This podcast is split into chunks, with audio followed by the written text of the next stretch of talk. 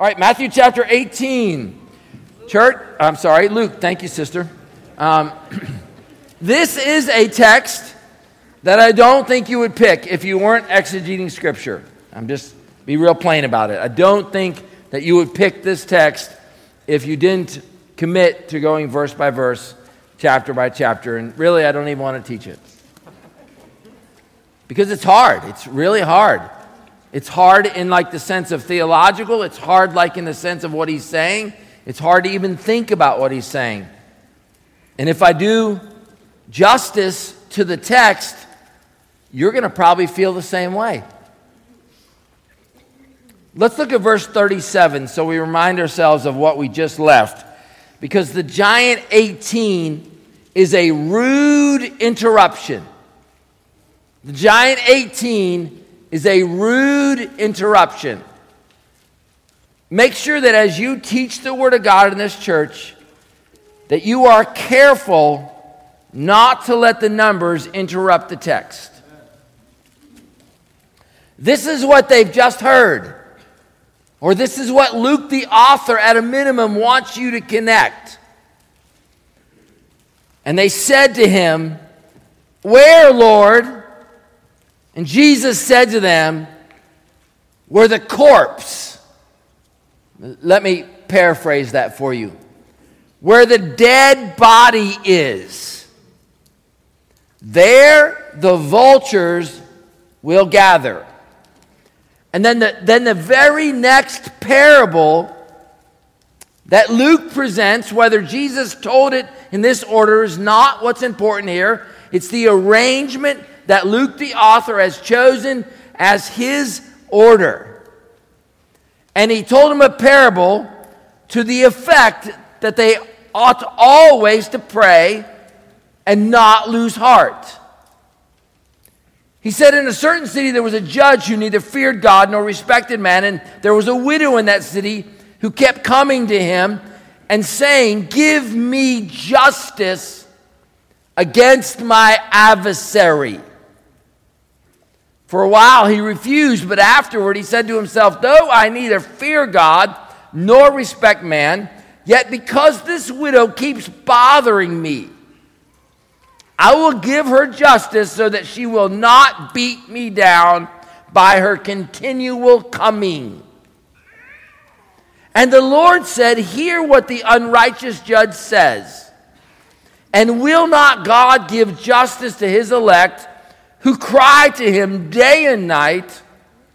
Will he delay long over them? It's a rhetorical question, with the answer being revealed in verse 8 no. I tell you, he will give justice to them speedily. Now look at this last sentence.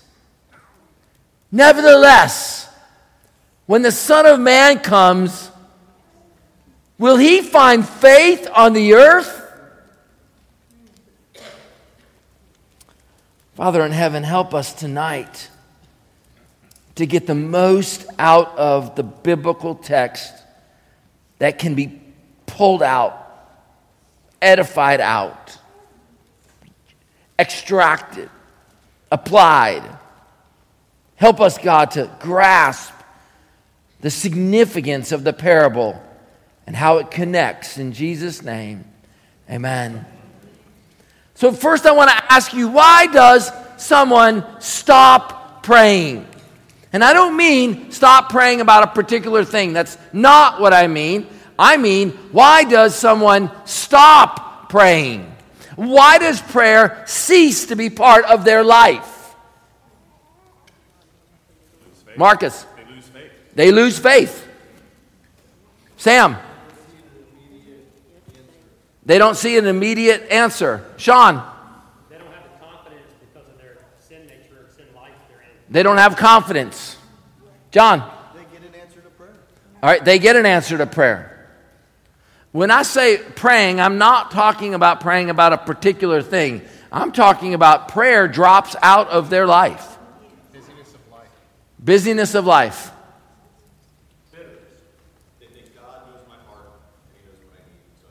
All right, God knows my heart. He, he, he knows what I need. I don't, I don't need to bother God. I'm just going to do life. Yeah. What? They're bitter. Yeah, Caleb's right. They're bitter. That's what we're talking about in part here. Now, let's make sure that we see the connection that Luke wants us to see. Luke did not write 18 into the narrative. Luke did not create page numbers that you turn. You've got to see that we're still talking about eschatology. We haven't stopped. It's abundantly clear with verse number 18, verse 8. I tell you, he will give justice to them speedily. Nevertheless, when the Son of Man comes, will he find faith on the earth? So, what's in between here in the green with the question mark? What is the relationship between verse 37, where, Lord, where the corpse is, there the vultures will gather, and nevertheless, when the Son of Man comes, will he find faith on the earth? So the verse 1 says, And he told him a parable to the effect that they had always to pray and not lose heart you will see that I took the font of not lose heart and I made it much larger. Let's look back at Luke chapter 11 for just a moment. Let's look back at Luke 11, and we're going to go to several passages with some significant reading to make sure that we're tracking.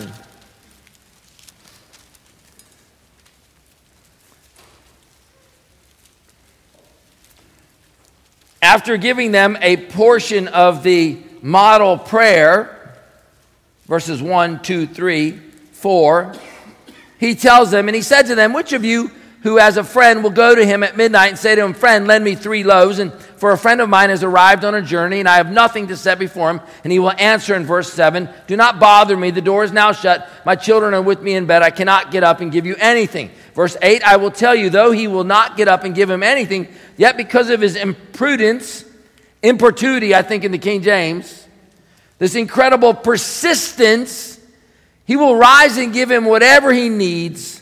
I tell you, ask and it will be given to you. Seek and you will find. Knock and it will be opened unto you. Everyone who receives, ask, receives. The one who finds and the one who knocks, it will be opened. What father among you is his son asks for a fish? Will he give him a serpent? If he asks an egg, will he give him a scorpion? If you then, who are evil, know how to give good gifts to your children, how much more will your Heavenly Father give the Holy Spirit to those who ask Him? So, what I want to make sure that you know is 18 is not 11. It's not 11 at all. It's radically different. 11 is an incredible lesson on praying and persisting in prayer. This is not 18. I told Jack at lunch this week that I went into my time at 18 thinking like 11, like I had 11 glasses on, and I was just going to repeat 11 as a kind of that mindset, John, like, okay, yeah, this is all about persistence. This is not what this is about. This is about not losing heart. This is about not losing heart.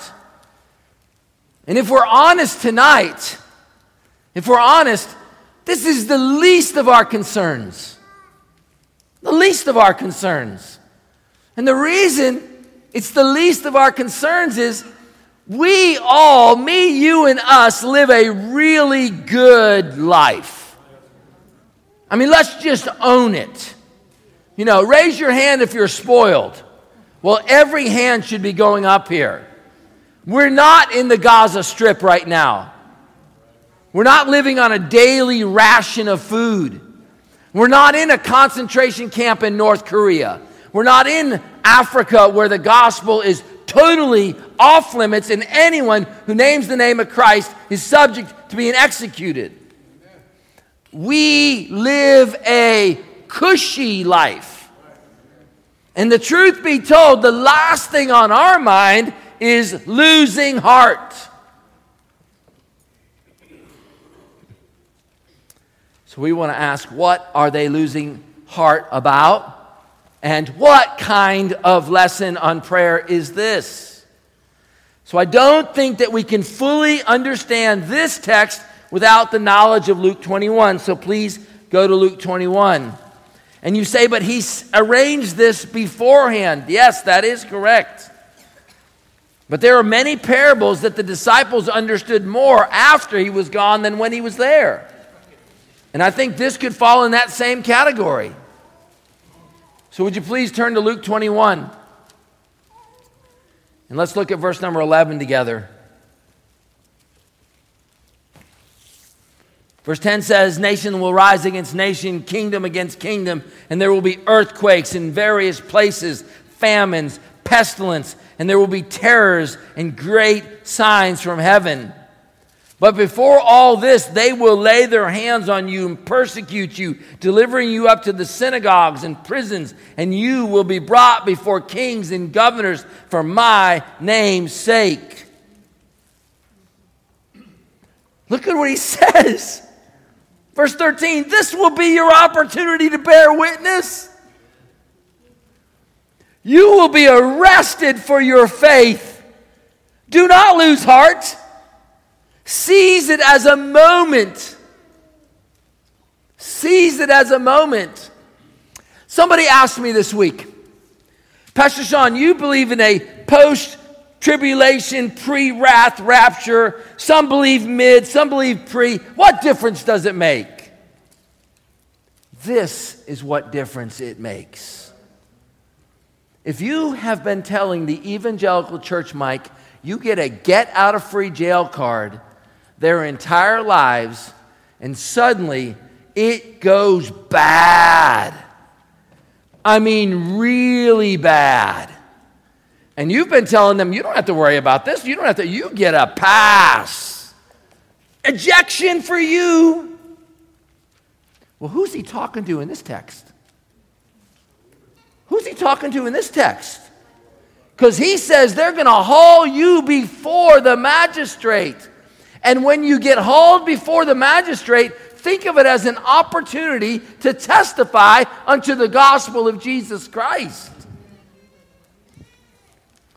Jennifer just said, These are believers, and she is correct. These are believers. Settle it, therefore, in your minds.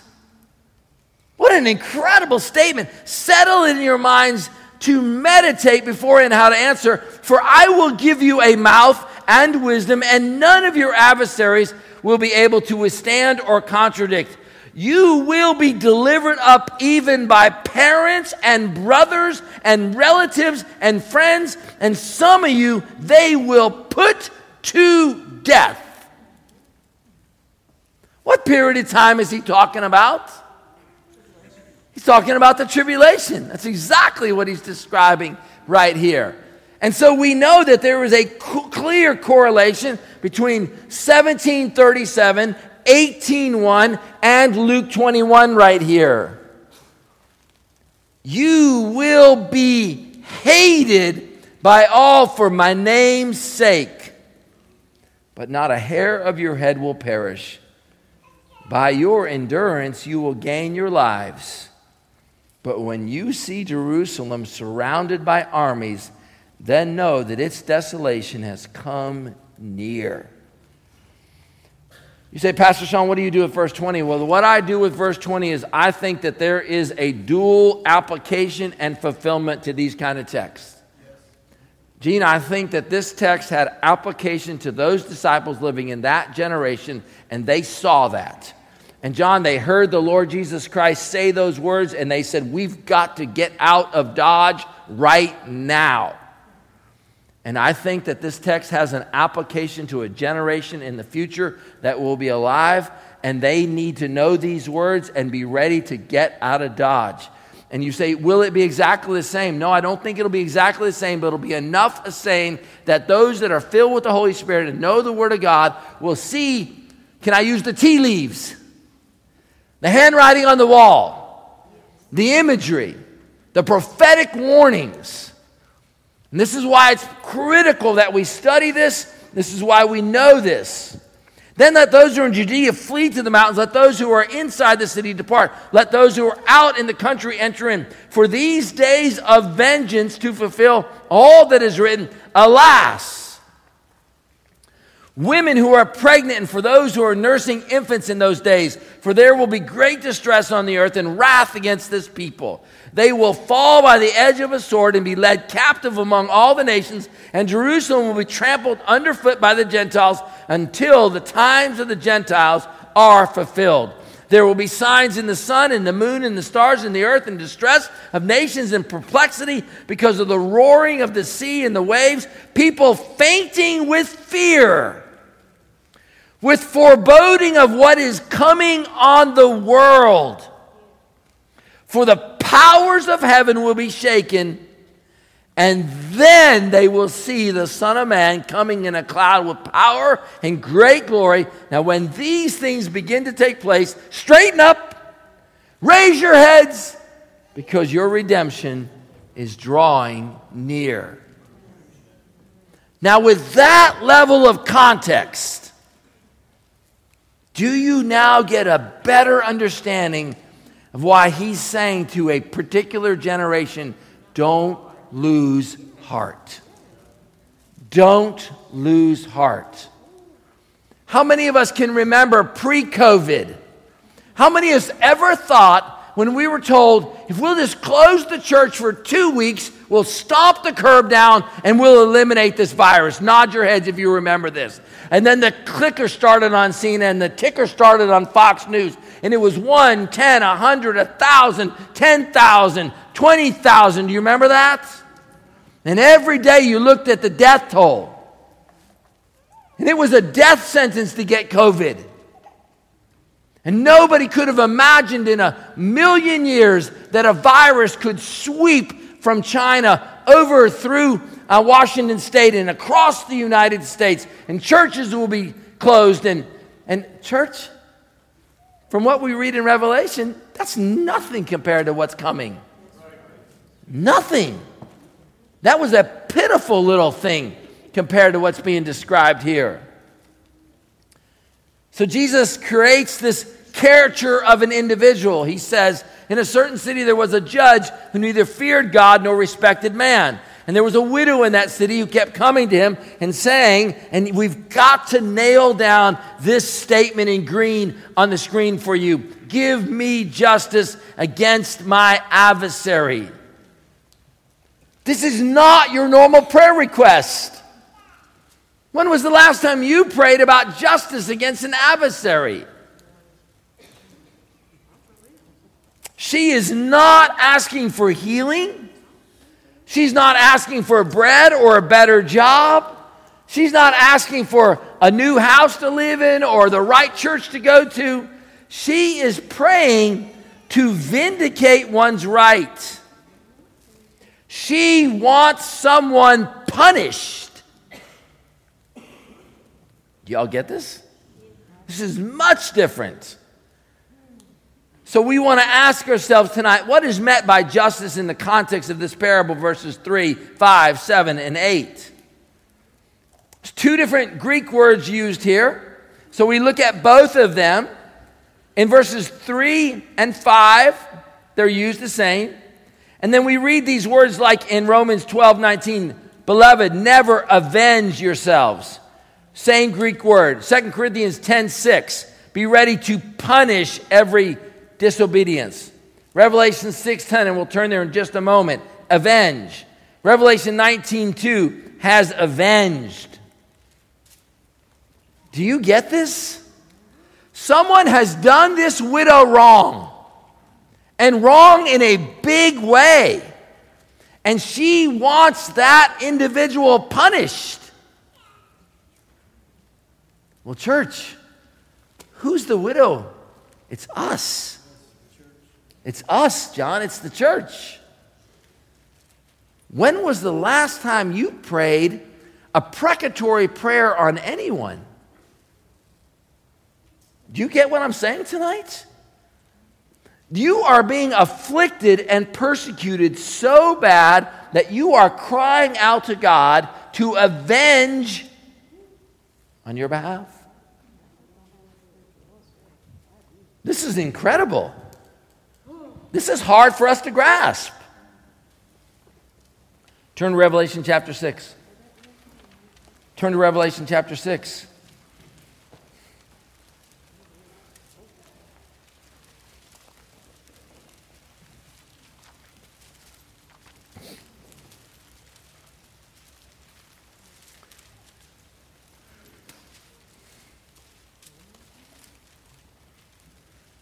You've got the seals. You remember these. There's a series of them. And they just get worse. It's, it's bad. Verse number four, and there came another horse, bright red. Its rider was permitted to take peace from the earth so that people slay one another. And he was given a great sword. Verse number five, and when he opened the third seal, I heard the living creature say, Come. And I looked, and behold, a black horse, and its rider had a pair of scales in his hand. And I heard what seemed to be a voice in the midst of four living creatures saying, A quart of wheat for a denarius, and three quarts of barley for a denarius, and do not harm the oil or the wine. And when he opened the fourth seal, I heard the voice of the fourth living creature say, Come. And I looked, and behold, a pale horse, and its rider's name was Death Death and Hades followed him. They were given authority over a fourth of the earth to kill with a sword and with a famine and with pestilence and by wild beasts. And that's seal number four. We open to seal number five now. And when he opened the fifth seal, I saw under the altar the souls of those who'd been slain for the word of God and for the witness they had borne. And look what they're crying in verse 10. It's so important that you see this because it's the exact same Greek word. O sovereign Lord, holy and true, how long before you judge and avenge? Do you see that word avenge? It's the word justice in our text. How long will you avenge our blood on those who dwell on the earth? Do you see what they're praying for, Steve? They were martyred for the cause of Christ. And they're now asking, How long, O Lord, until you avenge our blood? That's the same cry of the widow. That is the same cry. How long before you avenge our blood on those who dwell on the earth? Then the text switches in verse number 7 and 8 to a slightly different Greek word. We know that they're very connected because it's 15, um, 1556, 1557. So there's a clear relationship there, but it's a slightly different word. And will not God give justice? And I tell you, he will give justice. So the widow is crying for justice against my adversary. And when you read that word adversary, you need to be thinking about the adversary, the Satan. We see this very clearly in 1 Peter chapter 5 verse 8. Be sober minded, be watchful. Your adversary, the devil, pries around like a roaring lion seeking someone to devour. Now, I'm well aware that nearly the entire church does not agree with me, and I'm okay with that. I, I'm my own person. I'm under the theological conviction that Satan is presently bound in his ability to deceive the nations. He's like a mob boss in jail who has all kinds of influence, but he's not out, he's in. But the Bible makes it very clear that he will be released. And I believe that when he is released is the transition to move to the tribulation and then the great tribulation. So I want you to imagine for just a moment that the mob boss has been kind of constrained in what he can do, but now he's been released. And literally, if I could use this expression, all bets are off. And it goes from bad to incredibly, inconceivably unimaginably horrific. It is so bad that the Lord Jesus Christ is saying to you tonight, sister, don't lose heart. Don't lose heart. Now, whether you agree with me or not concerning the boss, what Jesus says in Matthew chapter 24 is this is a great tribulation like the world has never seen before. So it doesn't matter whether you agree or disagree with me on that premise. You must accept the fact that Jesus describes the great tribulation as an unprecedented level of deception and destruction and murder and famine and pestilence like the world has never seen before. It is so bad that if it were possible, even the elect would be deceived. It is so bad that the Lord, in His sovereignty, cuts it short so as to not eliminate all that could happen. Now, this is the context of our parable.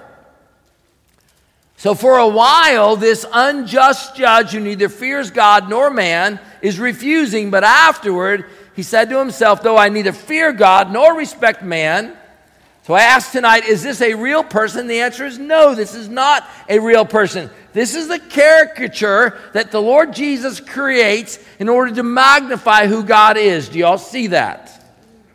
Yet, because this widow keeps bothering me, I will give her justice so that she will not beat me down. And we assume that to be figurative language by her continually coming. To which Jesus now transitions us. So Jesus said, and the Lord said, Hear what the unrighteous judge says. The unrighteous judge says, clearly making a distinction between the righteous God. So if the unrighteous judge says this, magnify the righteous God. And will not God give justice to his elect? Who cry to him day and night. Now, why does he say, why does he say, who cry to him day and night? Why did he give this parable? Because the very action of crying to him day and night confirms and reinforces your faith in his existence. In other words, your crying to him day and night strengthens your faith. The moment you stop crying to him, you're on a downward glide path of abandoning the faith.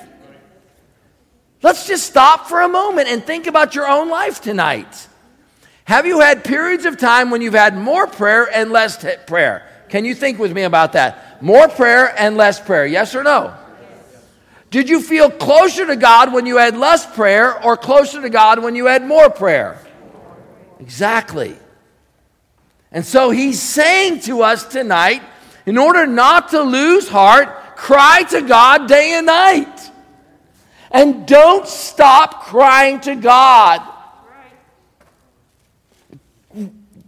Beseech Him. Beg him. Yell out to him. So turn to Luke chapter 11, verse 1.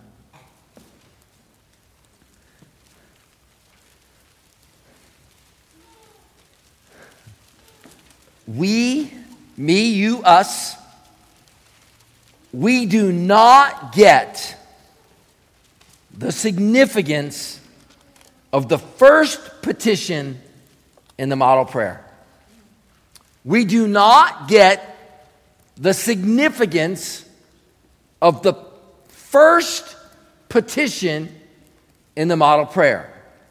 Now, when Jesus was praying in a certain place, verse 1, and when he finished, one of his disciples said to him, Lord, teach us to pray as John taught his disciples to pray.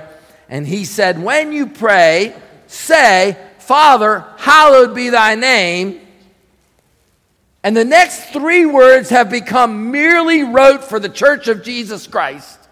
Rote. You know what I mean, Josh? Rote. Something we say.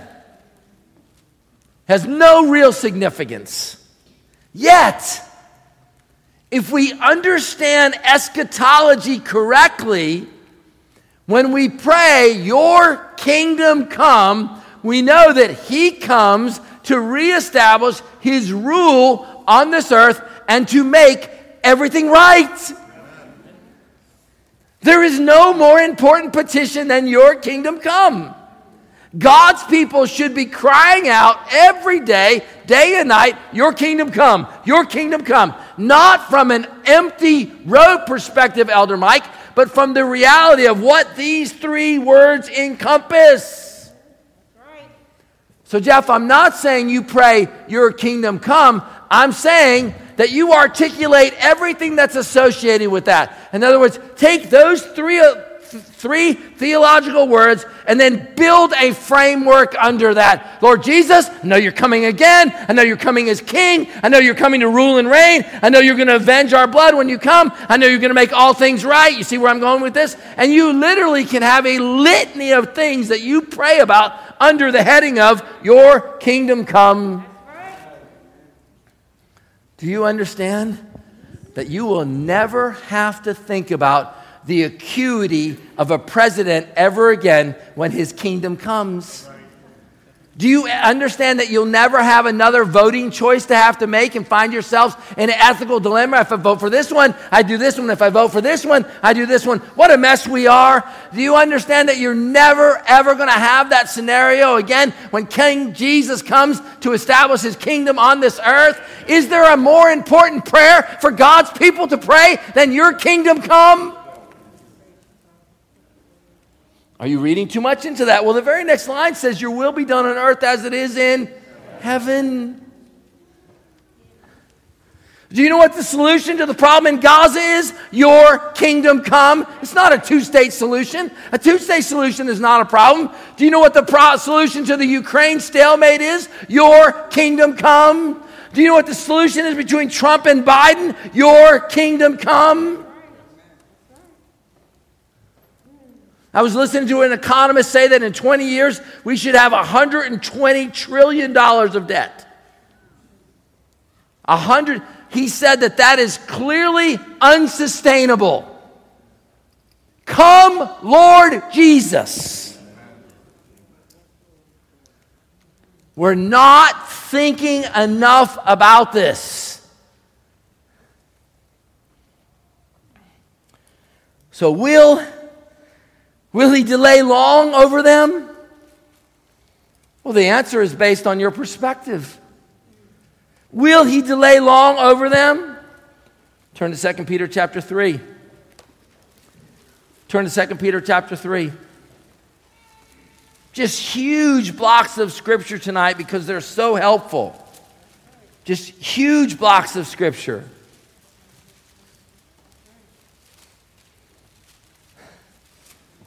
We need to learn the Bible in its context by pericopes, not buzzwords, not two little words or three little words. So let's start with verse number one. Tonight I read to you, this is now the second letter that I'm writing to you. This is the Apostle Peter, who was told that he would give his life in the same manner as his Lord, only upside down. Can you imagine that? Gene, can you imagine being told at an early age, around 30 something, you're now in your 50s, right? To be told that when you die, it'll be in a way that you don't want, and you're going to be butt naked when you give your life up. Tom, can you imagine spending 30 years of your life thinking about that? Don, can you imagine? 30 years of your life thinking about that?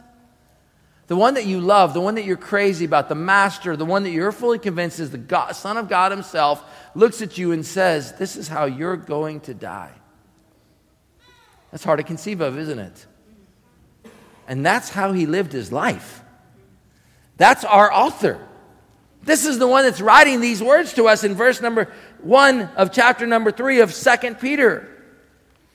Now, now the second letter I'm writing to you, beloved, in both of them, I'm stirring you up by sincere mind by way of a reminder that you would remember the prediction, predictions of the holy prophets and the commandment of our Lord and Savior through your apostles. Knowing this, first of all, that scoffers will come in the last days with scoffing, and they're going to follow their own sinful desires. They will say, I'm sure you have this underlined in your Bible. Where is the promise of his coming? Where's the Parousia? You Christians have been talking about the Parousia for 2,000 years. Surely it's time to abandon the ridiculousness of the second coming of Christ and realize you just need to make life better on this earth because there's no hope for a future. Do you understand how many liberal churches have embraced that very philosophy? For ever since the fathers fell asleep, all things are continuing as they were from the beginning of creation. For they deliberately overlooked this fact that the heavens existed long ago and the earth was formed out of water and through water by the word of God, and that by means of these the world that then existed was deluged by water and perished. But by the same word, the heavens and the earth that now exist are stored up for fire being kept under the judgment and destruction of the ungodly. Do not overlook this one fact, beloved, that with the Lord one day is as a thousand years. So when you're thinking about speedily, spend two days. It's been two days. Do you get that? It's been two days. And if I say to you, I can get your grass cut in two days, that's a pretty good response. You're not, you're not like, two days? That, when are you? No, you're happy with that. If, if, if the plumber can say, yeah, I can get over there and get this fixed in two days, you don't think of that as an incredibly long time. That's a reasonable response. See, it's all about perspective. It's all about perspective. The Lord is not slow. It's not slow. So if you're wondering about this idea of speedily, he goes out of his way to say the Lord is not slow to fulfill his promises, as some count slowness, but is patient towards you, not wishing that any should perish, but that all should reach repentance. But the day of the Lord will come like a thief. A thief. You say, oh, there it is. There's that pre tribulation rapture, thief in the night. See it? No. 1 Thessalonians chapter number 5, I don't have time to turn there, but Paul says it's not going to come to you like a thief because you know what you're looking for. If you're struggling with this idea, go read 1 Thessalonians chapter 4. Don't stop in chapter 4, read chapter 5. So, what coming is this? Is this the rapture? No, this is not the rapture because everything is getting burned up, dissolved in the earth, and the works that are done on it will be exposed. And since all these things are thus to be dissolved, what manner of men, what sort of people ought you to be in lives in holiness and godliness, waiting for and hastening the coming of the day of God? How do I hasten the coming of the day of the Lord? I join the souls that are under the altar in praying day and night, Come, Lord Jesus. Come, Lord Jesus. Because the heavens will be set on fire and dissolved, and the heavenly bodies will melt as they burn. But according to his promise, church, we are waiting for new heavens and a new earth in which righteousness dwells. So in verse number eight, I tell you, he will give justice to them speedily. He will do that. I know exactly what time it is. I'm not going to go over I promise you. Turn to Second Thessalonians chapter number 1 to see this incredible connection. First, Second Thessalonians chapter number 1 to see this incredible connection.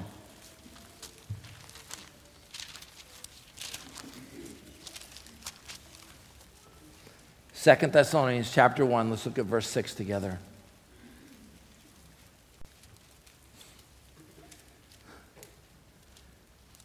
Listen to what Paul writes.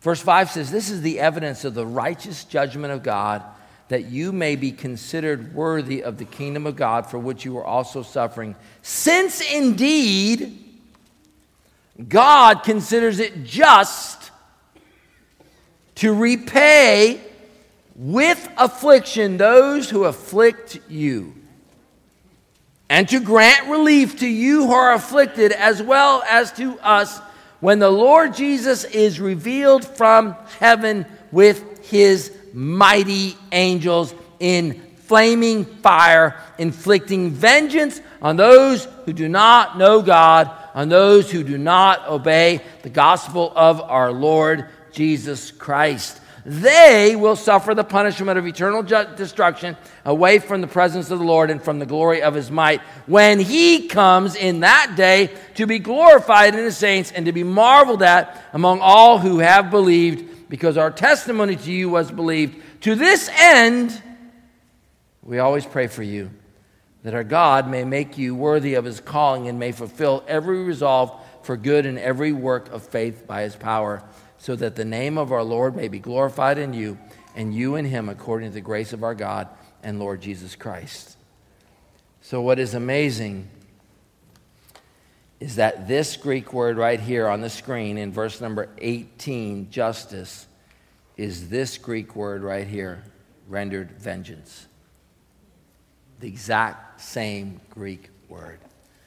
And this is why it's so important, church, that you take the time to go to Blue Letter Bible and look at the Greek if you're a teacher in this congregation.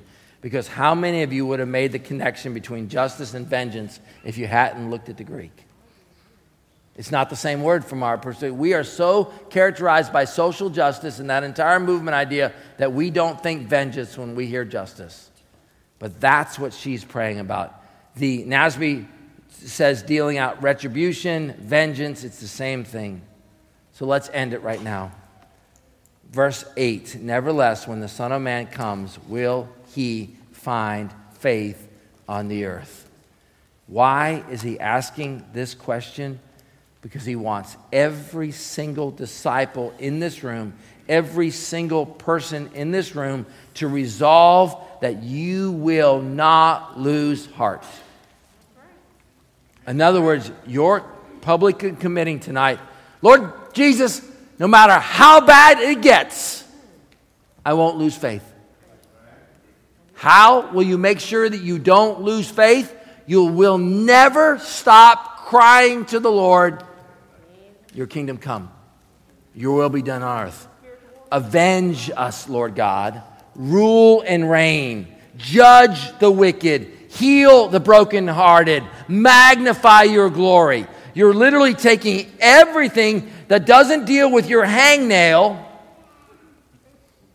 the big things, and begging God in your prayer life, come, come, and come. Let's pray. Father in heaven, I pray that we grasp the significance of what Christ communicated in this simple parable. And Lord, we are so thankful for how blessed we are. And we know, Lord God, all of us in this room know that we live spoiled lives of an incredible levels of comfort compared to the rest of the world. Lord God, I pray that our comfort doesn't impede our steadfastness for the Lord Jesus Christ and that we could resolve ourselves to be disciples of Christ under the most arduous conditions, no matter what happens, that we would not lose heart. In Jesus' name, amen.